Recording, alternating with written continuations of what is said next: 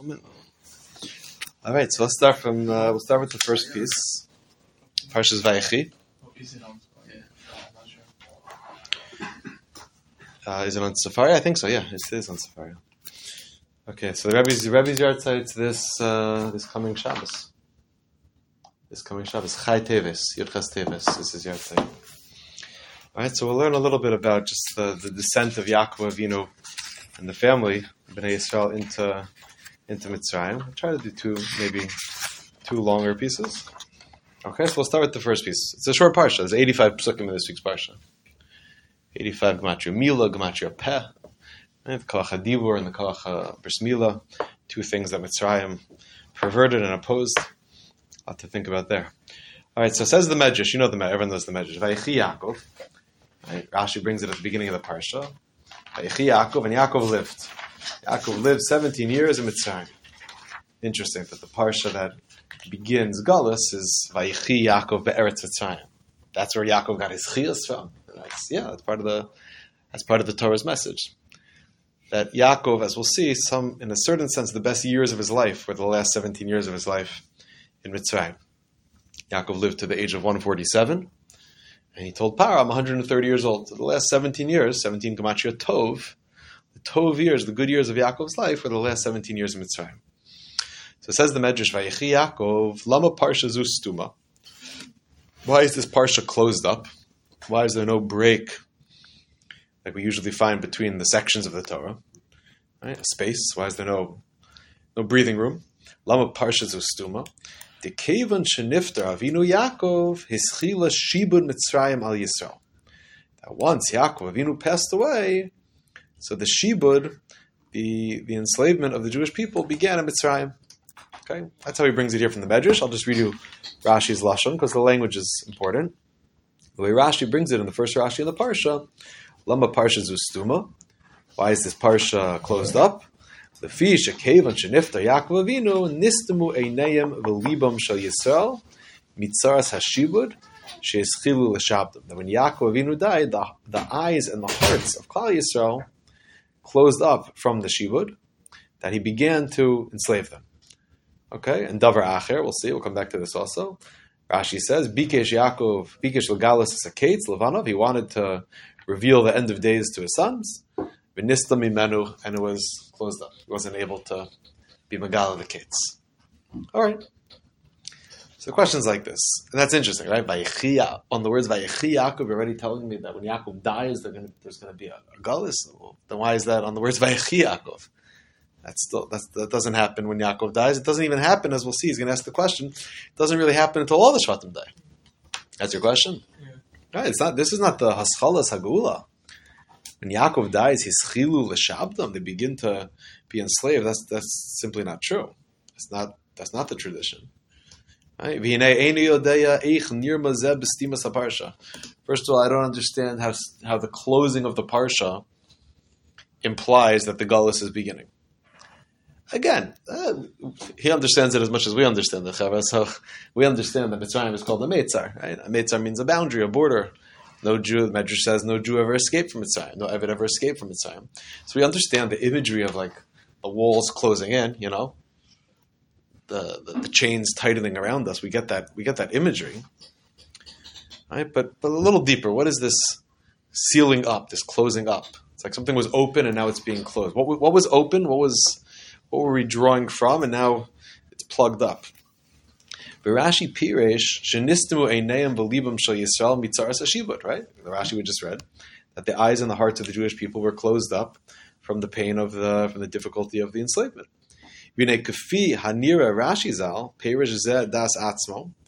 From the Rashi's presentation, it sounds like his words are a little bit his own presentation.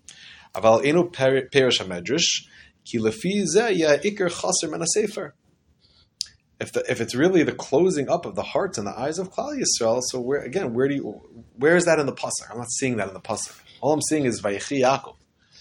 You're telling me it's a parsha stuma that eventually Klal Yisrael is going to enter into Gullus. All right, so put that somewhere else. Put that put that later on. It doesn't seem to It doesn't seem to add up. Begam lefi perish Rashi kasha, and according to Rashi also we'd have to ask: Hare kol zman she'echad min hashvatim kayam lo hayashibud. as long as one of the Shvatim was still alive, there was no Shibud. Ubeprat b'chai Yosef, especially in Yosef's lifetime. Va'ayin b'divrei harav hakadosh v'orachayim. The Rachayim Hakadosh brings a different medrash. Shalo niftar Yaakov Avinu ad shishim riboy miyotze chalatzav. Yaakov didn't die until he saw 600,000 descendants. Right? What does that mean, 600,000? Shishim ribo daika, hein hein klal anfei akadusha. Says our Rebbe, 600,000 always is the, the roots, the branches from which Kedusha emerges. That's the, the basic framework of a Klal Yisrael. Ayin Sham Parshas Vayigash Be'inyan Hamora Shal Yaakov Kishiyar LeMitzrayim. Go back and look over there in Vayigash. Ohr HaChaim Hakadosh Yaakov's fears upon coming to Mitzrayim. The Klal Dvar, and essentially what he says there is She'inyan Hayirid LeMitzrayim Hayilahoti Nitzotzos Hatakuim Beklipas Mitzrayim Shehu Betumah Hayoser Gedola. Mitzrayim was a mission to recover those sparks that were sunken into the greatest tumah. To recover those holy sparks that had fallen into the lowest places. A very dangerous mission. Going into deep, going into the deep mud to bring out a diamond. And Dafka in that place, it was a very, again, there were great holy sparks and it was a very great tumah.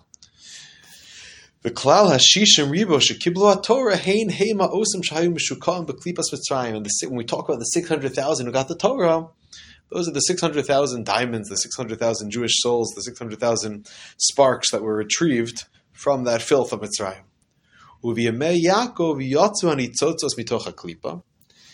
And Yaakov was the, you know, the general in charge of the mission to to excavate, to bring out, to, to to recover these sparks from within the klipa.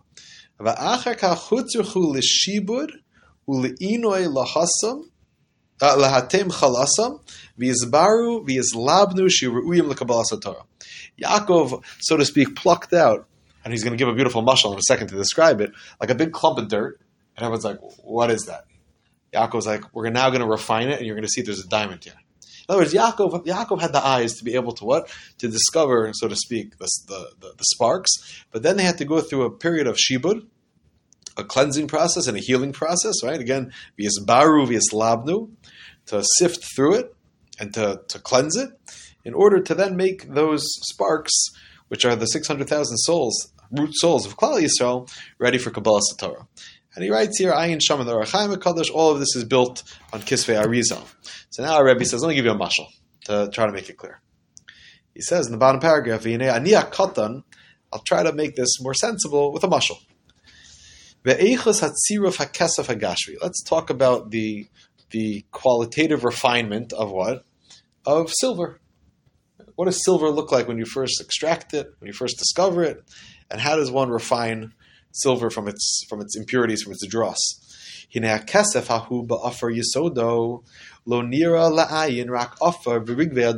a person first extracts a, a, a, piece of silver from the ground, it looks just like a clod of dirt. But a person who's an expert, who has eyes to see, he understands Yira begusha afar. He recognizes in that clod of dirt, he recognizes that it has certain properties that there's silver to be extracted here. And with all sorts of, again, all sorts of treatments, he's able to what? He's able to extract the, the fine silver. But before you do that, before you start putting it into all sorts of mixtures, right, before you start putting it into all sorts of things, and it's an art, it's a skill to be able to, to clean, to polish, to, to refine. Before a person gets to that, first you have just this, this clod of, of earth that has certain minerals that are recognizable as what? As being as being silver. So before one comes to that malacha, hine offer ve'ein lo shem kesef. You wouldn't call that silver if you tried to sell that to someone. Look, I have this, right? I have this big bag of silver. Big bag of silver looks like a big bag of, bag of dirt. What do you mean silver? We wouldn't call it at that point. It's not called silver. Ah, to the to the trained eye, it has the potential of silver in a chanami, but it's not yet silver. It can't be marketed as silver at this point. But when the craftsman again seeks out the right piece of dirt. He recognizes I can extract X amount of silver, right? Sparks or, or literally sparks, but silver uh, pieces from this uh, from this you know from this lump of dirt. By the time he's able to extract X amount of silver, right? That's measurable, that's marketable as silver. It's gone through all the treatments. Fine, then it's called kesef. At that point, it may be recognizable as kesef, but it still has maybe certain um, unrefined dirt that's clinging to it. that's still clinging to it from that which it came. So he'll do this whole process again of striking it with a hammer and on the anvil in order to again to continue to refine it further and further. He boils it up and he puts it in certain uh, chemicals and he, he bangs it. Until he refines it completely, that there's no impurity that clings to it. Below yukar imhay to the point that what that you can't even tell where it came from. In other words, again, we're talking about silver, we're talking about a diamond, right? There's a starting point where it looks like a rock. Then there's a point where it looks like a diamond, but you can still identify that it came from a rock or it came from the dirt. Then it becomes so refined that I look at my wife's uh, Shabbos candlesticks, you know, look at the lachter, look at my kiddush cup. Right? I, this came from the ground. It's hard to imagine such a thing. You don't see it as even being rooted in the dirt anymore. Right? There's a point again. He says where it's identifiably only as silver to the point that it's no longer even associated with the dirt from which it came, but it's not fully refined. Right? It still has internally it uh, has certain qualities that need to be removed. Right? And it's not going to properly bind together. I'm not going to be able to fashion a beautiful silver candelabra or menorah out of it until I uh, remove all of the dross and all of the impurity. You put it into a hot furnace. And the fire will burn off any remaining impurities. And then monea, and then then I'll remove any last trace of anything that's that's uh, imperfect, making it into a solid lump of uh, of real, genuine, pure silver. So let's think about this. This uman, this craftsman, kasher yirtza lasos kli gadol shel kasef. So someone says, "I want you to make me this big, beautiful, you know, menorah." Okay. Well, how much silver do I need? Depending on how big the project is. So when the craftsman sets out to make, fashion a large vessel, a large kli of kesef. So he needs X amount of that starting material, which he'll then refine and eventually extract to, to make sure he has enough kesef. Hine, kishiyikach me'arei masa offer ma'at. V'yasa al yidei hasamam hamalacha rishona. Ashi yashuv me'afar likar b'shem kesef. When he begins that process and he starts to identify that this is no longer just called dirt. Now I can start to call it silver. So he has to constantly measure to make sure that what do I have enough silver for the project? Right? Maybe I need more raw material. Right? He's not going to go on to the second stage, the third stage of the project until he has enough.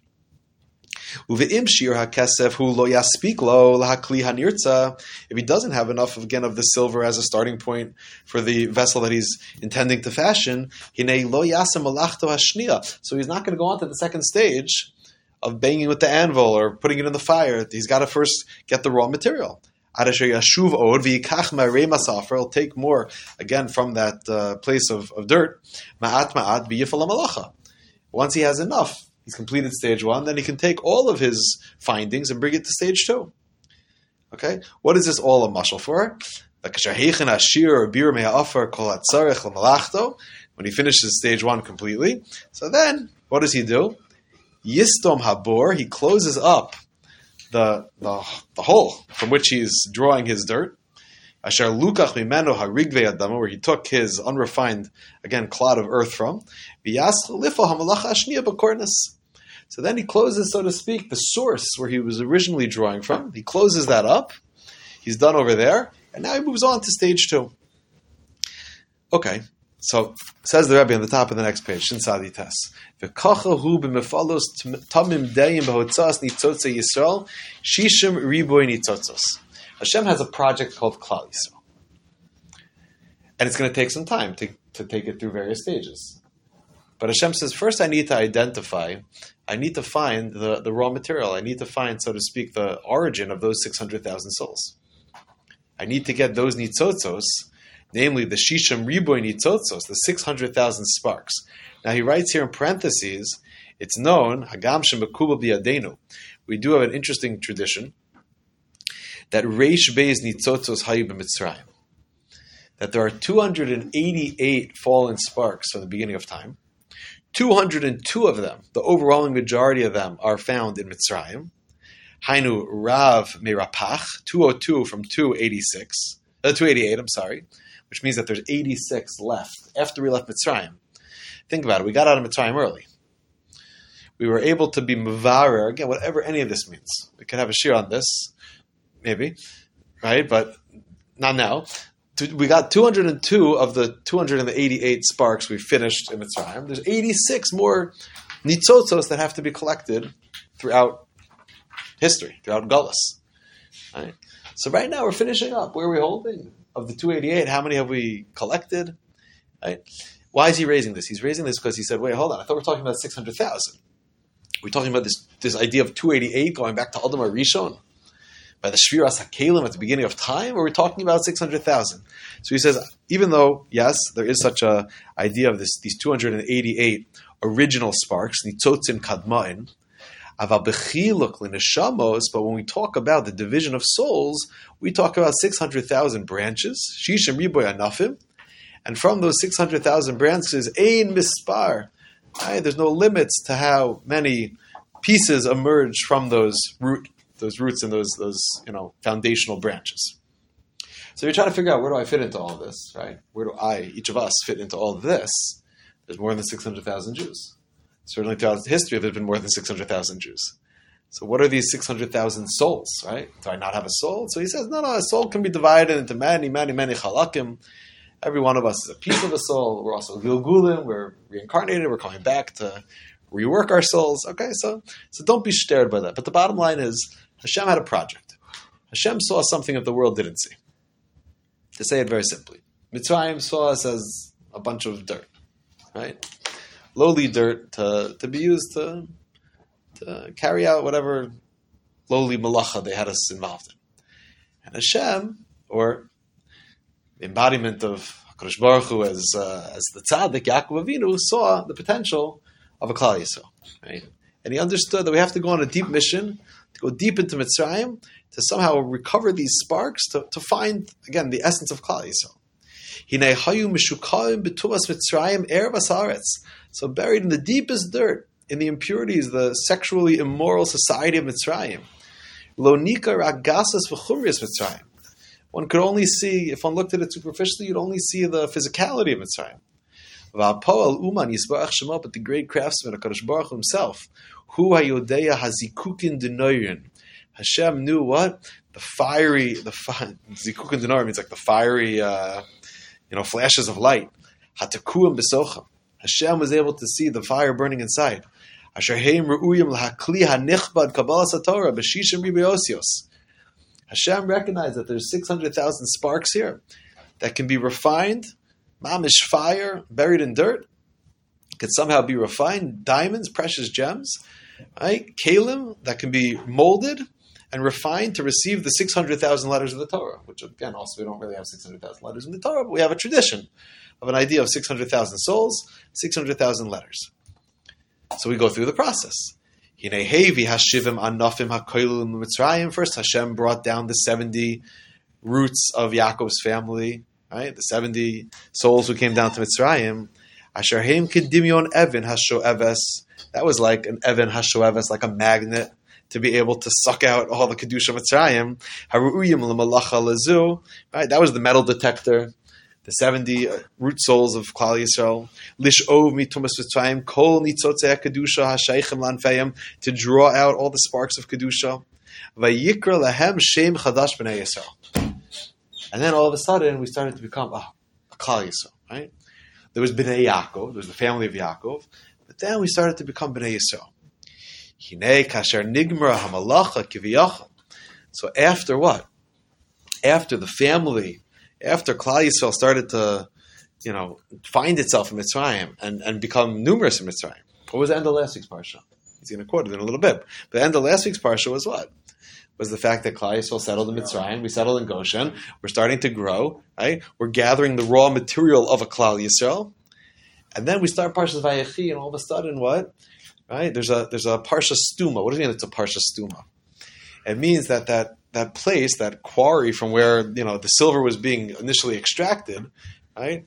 The the you know the whatever this well, this wellspring of of holiness from which we were being drawn. We've taken out everything that we need to get started. We have the raw material. Now we close it up, put the cover back on the, you know, for now we have what we need in terms of material, and now we begin the refinement process. Once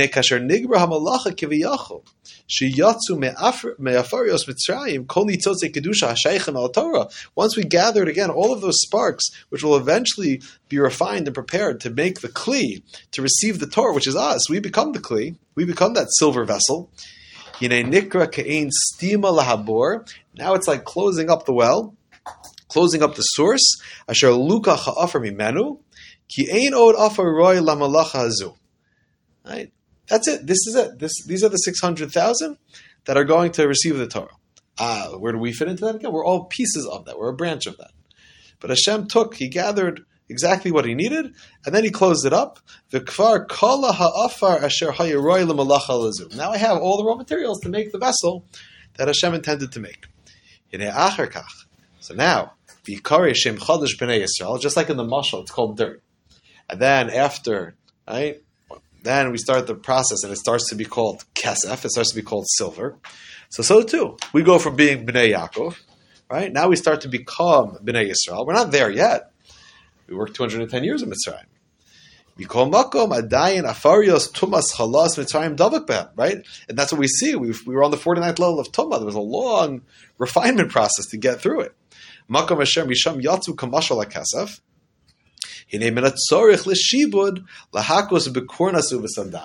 Just like you have to what? You take the you take the unrefined raw uh, minerals, the, the metal, the silver, right, and you put it into a fire. Right, you burn off some of the dross, and then you beat it to knock out some of the dross. So that's what Sheba Mitzrayim was. We took a beating, right? We faced the fires. We faced all these challenges. Right? It's a it's a very painful again from the materials side of things. It's a very painful process to refine the silver. To bring out the best of the silver, it needs heat and it takes a beating, right? And it's put into all sorts of uncomfortable uh, chemicals, right? And all of that, the kasher titom gam hamalacha ahu adain lo yizdabe kiteva offer mutum and yet it still has what? It still had a little bit of what? even after it looks completely like silver, the expert knows no, no, no. Even on the inside, there's still some there's still some impurities that need to be extracted. We talk, we call Mitzrayim the kor habarzel, the fiery furnace that refined us. To remove again any of those impurities, and then again, what happens if you try to mold the silver together before you remove all the impurities? it'll fall apart. It'll be a cheaply made item. If you want to be able to really mold it together, right, you want it to last, that it should truly cling properly, you have to remove any of the impurities. So for our klal yisrael to be keisha chad belevachad at Har Sinai, to mamish cling as one, so we have to go through a long process. V'hago sigim mikasef, this is what the pasuk describes in Mishlei, right? like the extraction of dross from the silver, v'yetze litzorif kli, and then it can go out to be fashioned into a kli. Right? Kli, of course, is Kohanim, Levium, and Yisraelim. Right? We're different, but we're also a unity, uh, a unified entity called Kali. So, yeah. Um, I'm not sure if it's like a midrash or I saw somewhere in Chazal that Hashem like had to take us out at that moment. Otherwise, we would have, yeah, right. we would send to the level of Tuma, we would have been gone. Right. So how does that relate to this? We're saying you can't. You need to make sure that the silver goes through the furnace. Otherwise, right. take it out too soon. Right. It's a good question. It seems like we're trending in the wrong direction almost. Right. In other words we were righteous family. We were a righteous family. We were pretty good to begin. And then we came to Mitzrayim, and we became numerous, and then we sort of spiritually descended. And it seems like again, like we were we were picking up more of the impurity, and then you know, so what, where was the refinement happening at that point? Right? In other words, all the suffering in Mitzrayim which was, seems to have been moving us down in terms of levels of toma. So how is that a refinement? And again, the Makos reversed that process. Kriyas Yamsuf further cleansed this off, right? And the truth is, the forty years of uh, of, of, wandering in, uh, you know, in, in the desert also is part of that preparation. Even after, even after Kabbalas Torah, we're still not ready for Eretz Yisrael, right? Some Rebbe used to say it, it, didn't take us so long to get out of Mitzrayim, but it took 40 years to get Mitzrayim out of Klal Yisrael. In other words, that last stage of, of getting out last traces that have been absorbed right, into the kishkas of a Jew, that's a hard process. Yeah. Want to say something? Question: Is, is which way is it working? Saying the nitzotim that we're trying to are within us, or it's within Mitzrayim? Also, a little right, a little unclear to me. What do you think? Right, in other words, I just always assumed it was in the land. It sounded like he said that a little bit. Right? It sounds like the 70 members of Yaakov's family went down to Mitzrayim as a as a magnet. He calls him a magnet, an Evan Hashoah, Hashoah Eves, uh, it's a magnet, right? To Lishov, to draw out of the most surprising place the most beautiful sparks. But then he, it's sort of like we absorbed that into ourselves, right? And we became that. So we didn't become a Mitzrayim, but we took we took the we took the fallen sparks of Adam Rishon that had landed in Mitzrayim, and somehow that becomes fashioned eventually into Klal Yisrael. Right? And, and as the family grew and we gathered these sparks and we became one with the sparks. I don't know. I'm not sure. Yeah, it's it's more of a, you know, to, to take some to take an environment that seems very distant, very klipa oriented, and, and try to you know infuse Right, but that, that Klal is really crafted out of the, extracted from the Tum Mitzrayim, right? Like, we're, are we gathering ourselves or are gathering something else and absorbing it into ourselves to expand ourselves to then make, then we become the Kli to Makabal the Torah? It's, it's a, I don't know. There's this part to talk about why Dafka Mitzrayim. Like, did, did Hashem specify, was, he didn't specify Mitzrayim. He said, Right. There are going to be strangers in the Hashem didn't specify Mitzrayim, but obviously Bashkacha, it was Mitzrayim. Mitzrayim's Erev Haaretz, and why Dafka from a place of such immorality? Again, there's a very strong relationship, and it's a good lead into Shovavim, Habalinu Letova. But there's a strong there's a strong relationship between between between sexual intimacy and Torah. In other words, the Rambam says that a person right? A person only gets involved in sexually immoral behavior if their heart is is uh, you know empty of Torah. A lev that's panoi min. Ram at the end of Hilchos Yisrael So there is a certain sexual attraction. It's a funny way to say it, but there's a certain almost sexual desire that one should have for Torah. This insatiable longing for Torah. So out of a place that was kind of the, the ultimate perversion of that, right? We married Hashem at Har Sinai. Right? It's a very it's a very intimate relationship we have with Hashem. It requires a, a, degree of faithfulness. We saw Chet HaEgel, whatever that was, was a struggle early on in the marriage. It was um wasn't also Canaan also pretty bad? Like like yeah yeah Avram and Yitzhak are like very makbid. You can't marry a girl from right. from, from, from Canaan. Right. So this is the work of a Jew to somehow to make a dir b'tachtonim, to go to the lowest places, and to, to build, you know, to create uh, places of holiness, to extract and to refine that place and to mold ourselves through that experience. That's what it sounds like. All right, so that's his that's his mashal. All right, so let's get to the punchline. So he says, "Vakasher tizbonin," the bottom paragraph. "Kasher tizbonin b'chol zeh tavin lefi pshuto ma'amari yisvarach hanichbad lavinu av." So now let's roll it back. What did Hashem tell Avram? Did Hashem tell us it was going to be this way? Hashem said, Ki ger yezer acha be'eretz lo lahem. They're going to be strangers in a land that's entirely not for them. Ratzalomar, mi'oz lecha zera asher bo umimenu yatsu kol nafim haru'uyim el Torah. From the beginning, again, of this process of forming a family, Avram's already told, right, that there's going to be an initial family and that's going to evolve into the Shishim Ribo, the 600,000 who are going to receive the Torah.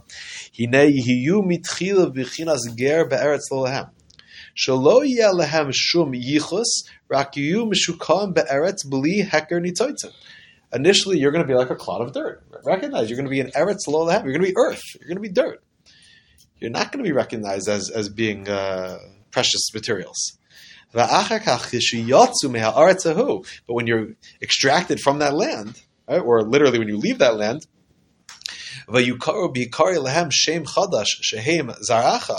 right? When they leave that land, then they're going to be recognized as, oh, this is this is the Zeraberach Hashem, right? This is the blessed family of Hashem. Then you're going to go through this, or this is, experience will happen through your servitude. Yaschil Hashibud, then the shibud process will begin. Kasher tigmur hamalacha rishona legamri. In other words, once you first have found the, the family, right, the roots, the, the dirt, then you'll go through the process of refining. As taschil hamalacha ashniya, lahatema tuma mehem, to remove the tumah from them. And then you'll suffer further. And again, this is all different stages, the core habarzel, in order to, to further remove any impurities. Yeah, leman yizdavku lechadim to be able to create that oneness that only Klal Yisrael could embody. But also she'enam izdabik yisrof beish, and those who are not fit to cling, to attach, will be burnt by the fire. And that was an unfortunate reality. Four fifths of Klal Yisrael was left behind, whatever that means, right? So there was a lot that was burnt off. Only the really the finest was able to emerge. Hein osan shemesu begimel Those were those who died during those three days of darkness our tradition says maybe as much as four fifths of a klal yisrael. Besacha kol hagerus v'hashibud v'ha'inoi. And Sacha Kol, this whole experience of, of exile and suffering and affliction, is going to be Arba Meo Shana Meyom Shanolad Yitzchak. Again, a process really from the time that Avram begins to have a family. Shayazera La Avraham. Roy Listaif Imenu Anafim. Right? Once Avram has a Yitzchak, which is the branch that's going to merge into other branches, to the 70, to the 600,000, that's the process of, uh, of this Gaulis experience, which is going to form the Jewish people. So now we come to our Parsha. Vayechi Yaakov, Parsha Stuma. A Parsha Stuma? Ume'ata bin v'hizbonen shalo niftar Yaakov Avinu at shira riboy miyotze chalatzav. The Medrash told us Yaakov was worried, Yaakov was concerned. What's going to be Right, where are the six hundred thousand? Yaakov again had the had the bird's eye view as the tzaddik of the of the whole mission, and he was worried. What's going to be? I'm concerned until I see six hundred thousand. Until I see the possibility. Until I have again, was it six hundred thousand mamish refined? No, not refined. We're not refined until we get to Kabbalas Torah and beyond. But until Yaakov saw that all the pieces were in place, Yaakov was uh, concerned for for completing the mission. But once he had 600,000, he saw now we have the branches of Kedusha. Now at least, again, it's going to take some time, but now at least they're called Bnei Yisrael. They're not called dirt anymore. Right? And now this process of Gerus is, is uh, complete, is understood at least.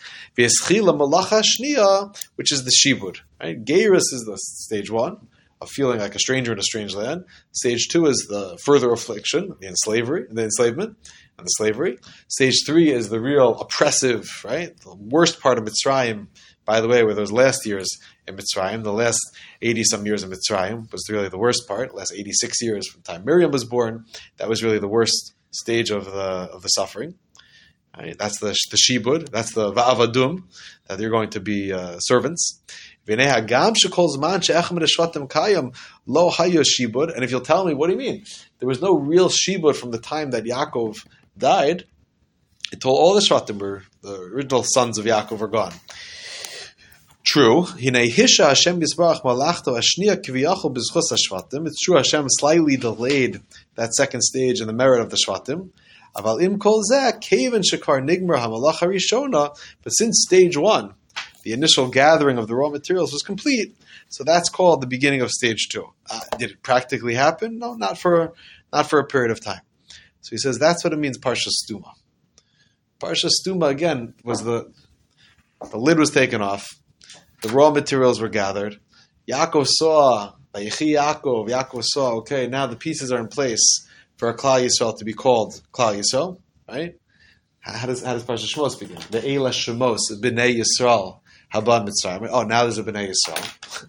now there's a Bnei Yisrael. Not, not really. It was a long process. Yeah, but now, now we have the raw material to make a Bnei Yisrael.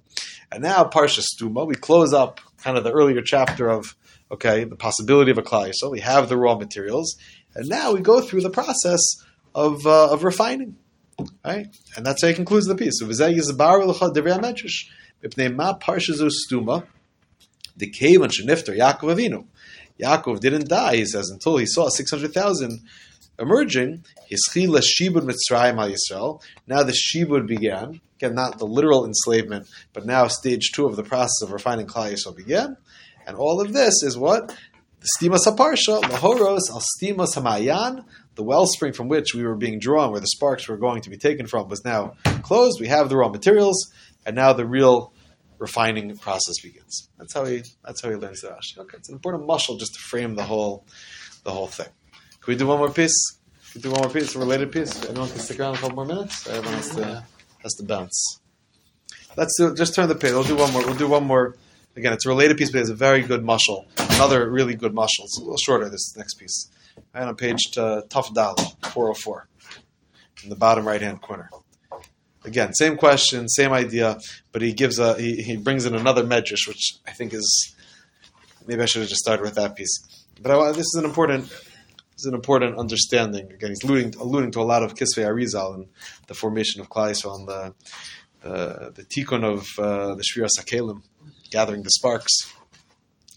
It begins Od b'medrash, yeah. Another question on that. Is it shot that Yaakov on Mitzrayim or through the Chiyas from it? Right. Vayechi Yaakov, did Yaakov provide the chiyas or did he get So, it? Yeah. Maybe a short text did it.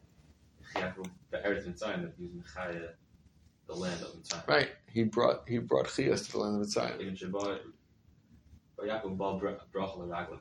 Right, right. Or something like that. It's probably both, honestly. Because when the Tzaddik came to Eretz Yisrael, when it came to Mitzrayim, right, the famine ended. then it was Bechin Mesa. He, he brought an end to the famine. So he brought life to the land. But also as the as the magnet, he was drawing he was, you know, sucking up all of the Kedusha from the land, gathering it to be molded into the Kli, which would be Makabal the Torah. Okay, but let's see. Let's see this other piece.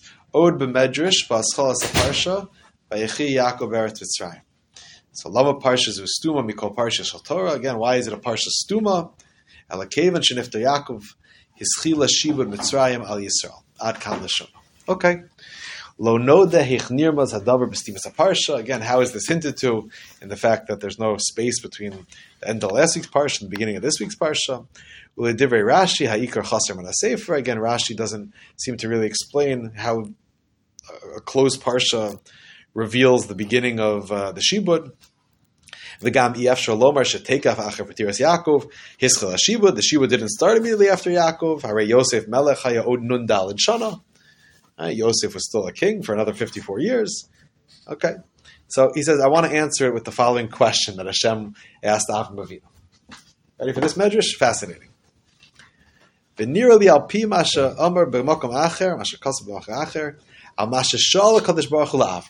Avram, pick. What are my choices? What do you want your kids to go through a shibud of? Or?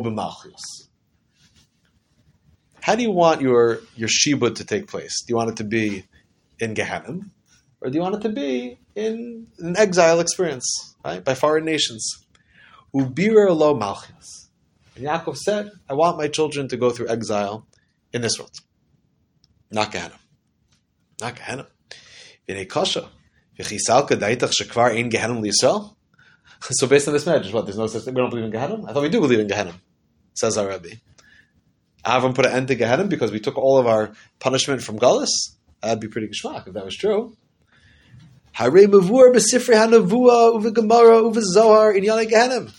We have so many sources that talk about what happens, you know, the refinement of the soul beyond this world in Gehenna. Asher b'stamer saros harosh. It'll put your hair, hair on ends, you know. It's, it's some frightening stuff you find in the Zohar and the Gemaras, the Midrashim, even in the words of the Nevi'im and the Svarma Kedoshim. So what's the pshat? He chose he chose Malchias, not Gehenim. Aval Yitzchak Adavar uh, Hashem Yisbarach. We'll understand this matter if we pay close attention. What did Hashem say? Where do you want your shibud to be? B'ma atarota sheyishtabdu banecha. Do you want your shibud to be Gehenim, or do you want your shibud to be by the Malchios? What's the pshat? V'chi Gehenim shibud mikri. Onesh would be a surin. Is Gehenim called? What, what are you doing, Gehenim? You're, you're a slave in Gehenim? I thought it's some type of refining punishment process of Yisurin, of suffering, the pains of Gehenim. Is it like a Sheba? You work in Gehenim? How does that work? Isn't that what he just developed with Shiva Mitzrayim? That even Yeah, but is that what the soul goes through in Gehenna? You're, you're, you're, building pyramids. That, that's the that's the shibud of Gehenna. Shibud of Tzayim, we have a concept of that. What's what's shibud Gehenna? So he says beautiful, very beautiful. About tisboni and hanirtza. The he gives says, I'll give you another. It's sort of a mashal, right? Uh, to understand this from something of this world. Hachola kasherhu b'deya shleima um. Lo aleinu, a person's diagnosed with an illness and they're a person of sound mind. And he understands I'm going through an illness. He understands the ramifications of that illness. He understands that there's a course of treatment, Baruch Hashem. That there's a, a path of treatment for this illness. Whether it's a surgical procedure, whether it's medicine. He understands it's not comfortable. Nothing about what he's going to go through is comfortable. Whether it's a surgery or whether it's some type of medicine with all of its side effects, but it has a proven record to heal. A gift that Hashem gave the world. V'roa rofe neman, and he sees a faithful doctor. Right? He sees a faithful doctor, a skilled doctor, a trusted doctor, a caring doctor. V'roa rofe neman ba'avaso mishtadel irfuaso, and he sees how much the doctor and his love for him wants him to get better. He wants him to heal. V'nosin lo samim hamar, and he gives him all sorts of very bitter medicines. Hefech tivo, right? things that a healthy person would never want to put in their body. Chemotherapy is a crazy thing. How do you heal a person who lo aleno has uh, cancerous cells in their body by poisoning those cells? You put poison in the body to heal the body. Right? But a person of sound mind understands the doctor is doing this to heal me. It's not a comfortable process. It may have many side effects. It's against my nature. Under normal circumstances, I would never put something like that on my body. Right? But he understands this is the necessary process of healing, even though it's against the the cheshek of his teva, of course. Right? So for such a person, when he goes through that treatment, he's choosing it. Doesn't wishes he wasn't sick, but once he's in that situation, he understands he's choosing it. He's not being forced into it. He understands he's signing off. He's consenting to the treatment. Einza nikra shibud. He's not meshubed to the to, to, the to the to the treatment. Right. We wouldn't say about such a chola that he's what that he's enslaved, that the doctor, you know, the Nazi doctors, right?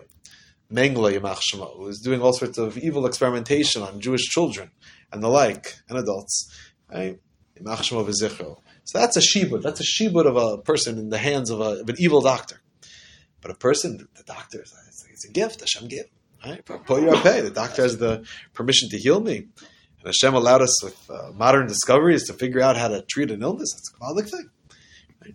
So, since the person's of sound mind, Adraba, Yismach v'yigal b'davar biyodo sha'rofe haneman b'vadli yirapeyu v'osel tovaso. Everything the doctor is doing to me, as painful as it is, is for the betterment of for my healing. What happens, lo aleinu, if you have a person who's not of sound mind? Right? A child, let's say, who's going through an illness and doesn't understand what's happening. Right? And the parents are forcing this child to go through, right? You're giving the child the shot, and the kid's screaming, Why are my parents torturing me? The child doesn't understand. This is for your benefit. A person lo alinu who's not mentally sound. A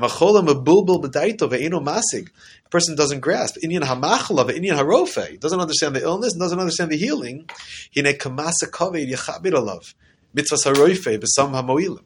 He feels the doctor hates me. The doctor is punishing me. The doctor is putting this heavy burden upon me that I have to take all these medicines that make me feel so nauseous and sick. Sometimes you have to force open the mouth of that person to take to swallow the pill.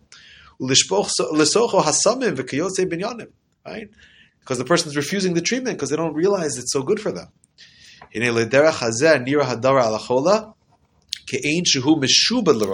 Such a person feels that he's meshubah to the rofe the doctors just tried to harm me, which is, of course, the opposite of the truth. So Hashem says to Avram Avinu, listen carefully, look what Hashem says to Avram.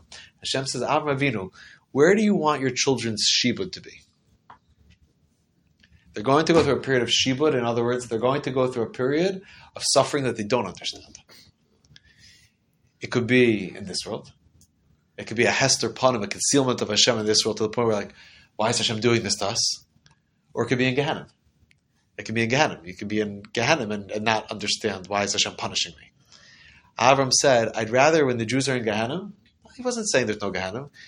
When a neshama leaves your body, when, when, when, at the end of 120, when our lives are over, right, and we have to pay off any outstanding debts in Gehenna, we're not going to fight it. It's a painful process, is it? The cleansing of the soul, the Svarim say scary things. Our Rebbe just told us. It's not a simple thing. But you're not going to have any sveikos about what's happening. You're going to know it's in the it's part of the cleansing of the soul because Hashem loves me. When when you live in a world like this of Hester Panim, and people are calling for the destruction of Klal Yisrael, right? And you hear Lo Alinu every day, Jews being murdered. Right? He said, then you say, where, where are you, Rabbon That's what Avram chose. Avram chose that shibud. Shibud means that I, it, it's burdensome to me. I don't understand what's going on. So that's what Avram was asked. Hanishal Avram bein bein hamalchios. You have to realize that Hashem is always a faithful doctor, and anything we go through in this world is for our healing. It's for our refuah. He's mishtadl b'refuaso. But when we know it, when we recognize that it's a different experience, shlema. When I understand what's happening to me, then I'm no longer enslaved. It's not painful the same way. It's considered what? A, a joyous thing. It's healing. So when Hashem cleanses us and heals us from our sins, when I realize that that's that's best for me, so it's not a punishment. But the problem is that if it's also clear to me, so then then it's like it's not it's like not fair. In other words, I can't call it a punishment if I know that it's like it's all good. You hear? If Hashem, if, if it was always so clear to us, then then, then even the punishment is geshmak. So Hashem says, Ah, you have to choose a part of a punishment that's going to feel like a punishment. Be'emes is not a punishment. Be'emes, is every bit of Yiddish suffering in history is, is really refuah. But it feels like a punishment. So where do you choose to, where do you want it to feel like a punishment? Avram said, I want it to feel like a punishment in this world. That's what he chose. Right? I'm going to choose that in this world, it's going to feel like a punishment. Where do you want it to feel like a shibur? That they don't appreciate that it's all for the best. Do you want that in Gehenna or B'malchias? Avram said, I want it by Malchias. As he quotes the Gemara in Eruvin, that in Gehenna a person says, Ribbon Shalom, Yafa Danta. Hashem, I have no excuses in Gehenna. I'm not trying to say, uh, you're, you're punching me. In Gehenna, we're going to say, Hashem, you're Hashem Hu Elokim. Hashem is just. The Zeh Shibud, Rak Simcha Lenefesh. It's a big joy for the soul. Biyoda Harofe Haneman, Bishtadl Refuaso. When we recognize that it's, uh, that it's Hashem who's, who's working for our, for our benefit. So now with that, we understand the Rashi Parsha Stuma. When you understand this, in a Inyan Hagalis, Hayadua me Avram li Yitzchak vi Yitzchak li Yaakov. Avram heard about Galus, and he didn't. He didn't. I mean, Pashas in the Psukim is he was also a little nervous about it, right? But Avram still got it. He understood that it was for the best. Yitzchak understood it was for the best. Yaakov, Yaakov Eretz. Yaakov personally understood this is all for the best. How could he live the best? How cruel was Yaakov that he lived the best years of his life as the slavery was starting? Bikesh Yaakov legalis as a kate says that Yaakov wanted to reveal to his children, Galus is really a bracha in disguise. Hashem didn't let him. Hashem took it away from him. So all the earlier years, Avram, Yitzchak, Yaakov, they understood this secret. Ume'ata, bottom paragraph, bottom bottom corner. Umeata tavin ba'avur zeh parsha suma. But now, now Hashem said, but part of the deal was that you have to go through it and not understand it. The cave and Shnifter Yaakov, when they lost those, the eyes of the nation, his chila shibur mitzrayim. Then it started to feel like a shibur.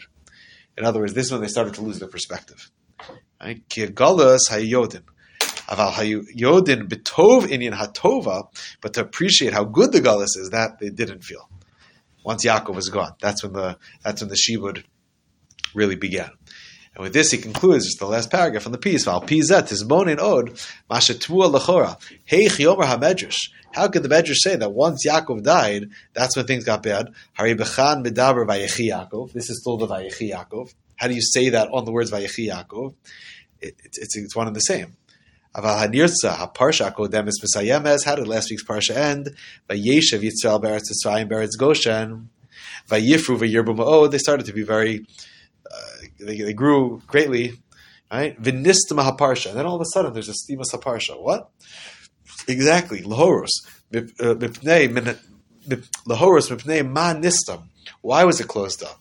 It was closed up because Vayechi Yaakov be'eretz Yitzrayim. Right? Shavas Shana. These 17 years, Yaakov hayachoi be'eretz Yitzrayim. Hagam shahai yodea. Asher sham yishtabu banav when Yaakov was still alive, even though in a certain sense the shibud began, but we don't really we don't feel like it didn't feel like a shibud.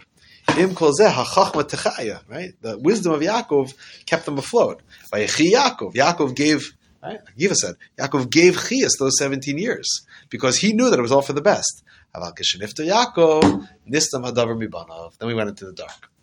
But it's a big secret. In other words, the punchline, the fact that Yaakov wanted to reveal the Kates, that Yaakov wanted to tell us Gullus is not so bad, that itself gives us chizuk.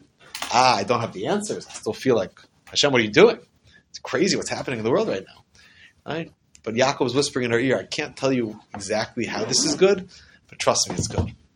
So even even the Stimas Parsha is still hinting to us, Yaakov. Yaakov is giving us chiyas just by letting us know that I know something that you don't know, and hopefully if you trust me, that's enough to give you the strength to make it the rest of the way. It's a good muscle. It's an important muscle for life. When you re- when you have the intellect to realize what you're going through, it makes it uh, you trust Hashem. It makes the, the painful experience, you know, more manageable. Right. We should be zeicha to see with open eyes. Amen. Ayin ba'ayin. Yiru b'shuv Hashem Tzion. It's Hashem. Okay, Chazak